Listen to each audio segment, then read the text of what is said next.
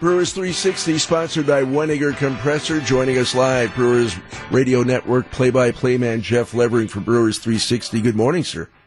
Good morning, everybody. How are we doing today? Well, the hottest spot in Chicago these days in terms of partying seems to be the visitors' clubhouse at Wrigley Field, where the Brewers sealed up the deal earlier this week. The Rockies did it last night in the wild card game. So, just who are the Brewers getting when they face the Colorado Rockies in the National League Divisional Series? I think it's going to be a really fun series, Gene. And uh, the Brewers took three out of four in Denver back in the month of May over Mother's Day weekend, and then took two out of three. And a couple of those games were pretty dramatic ball games in the beginning of August. Um, so I think the Brewers are, are going to have their work cut out for them. It's one of the best offenses in baseball, especially when the Brewers go to Denver. Uh, but the best thing is that the crew has home field advantage throughout the entirety of the playoffs until they get to the World Series, if that ends up being the case. Uh, but it, it's a very good ball club and a pitching staff that doesn't get enough credit for what they are. Um, starting pitchers, so I mean, they're 95 to 100 mile an hour starters. You got a really good bullpen that they invested a bunch of money in in the off season as well. Uh, I think it's going to be a really fun series. Jeff, the Brewers roster now has to shrink to 25. Do you think there's going to be any surprises about players who will not be postseason eligible? I think there might be a couple of surprises um, uh, to to the everyday fan, but not necessarily for those who have been following every single day. There, there are going to be a couple of players that are left off that you think, hmm, really, you're leaving that guy off? But at the end of the day, there might be some at bats that are in more critical situations that you might want to have a more experienced guy up there and somebody with some postseason experience. So um, it's going to be really interesting to see. I think in what they do with the bullpen more than anything else. Do you do you have a couple of long guys in the back end of the bullpen? Do you keep a guy like Junior Guerra who pitched out of the bullpen very well when he was moved back there? Uh, Brandon Woodruff, I think, is going to be on that postseason roster uh, they, they do have some tough decisions, but um, for for fans that have been with this club the entire way, I don't think it's gonna the decisions are gonna surprise anybody. We're live with Brewers Radio Network play-by-play man Jeff Levering, Brewers 360 on WTMJ. We know what Craig Counsell does with his pitchers, especially the starters. I mean, everybody's an out-getter now. Nobody has the traditional title, it seems.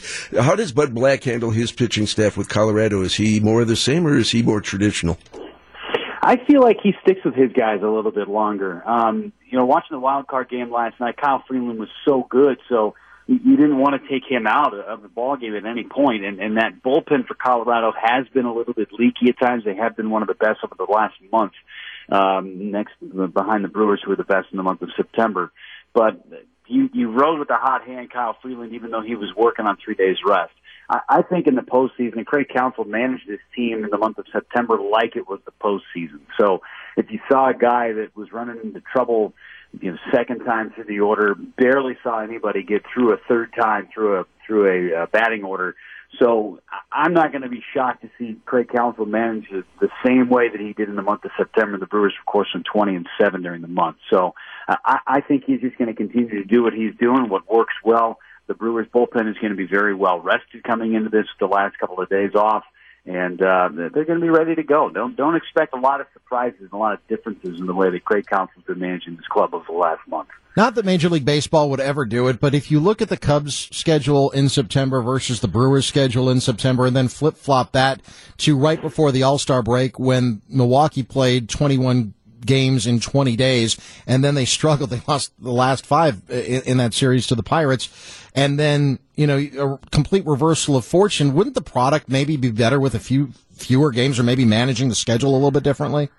Yeah, it might. Um, and don't forget that when the Brewers played those 21 games in 20 days, they had the All Star break and then played another 13 or 14 in a row right after that. So I mean, the Brewers played a very similar type of schedule that the Cubs did at the end of the season, in the middle of the season. But if you're in the middle of the year, that that's when you want it. See, the Cubs did this, and, and everybody seems to forget that they did this when they had 40 guys available on their roster. So it's not like they're struggling through this middle of the season with only 25 guys at their disposal, and you're wearing out your bullpen they had I mean, had at their disposal an extra 15 players they could have brought up to get themselves through the situation. And granted, it's brutal playing 42 games in 43 days or whatever it was, but that is the beauty of having a roof, isn't it? You get no rainouts.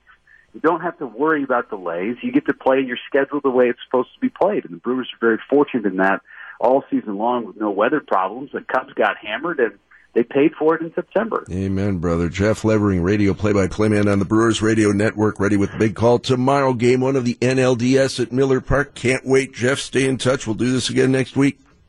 Sounds good, guys. Take care.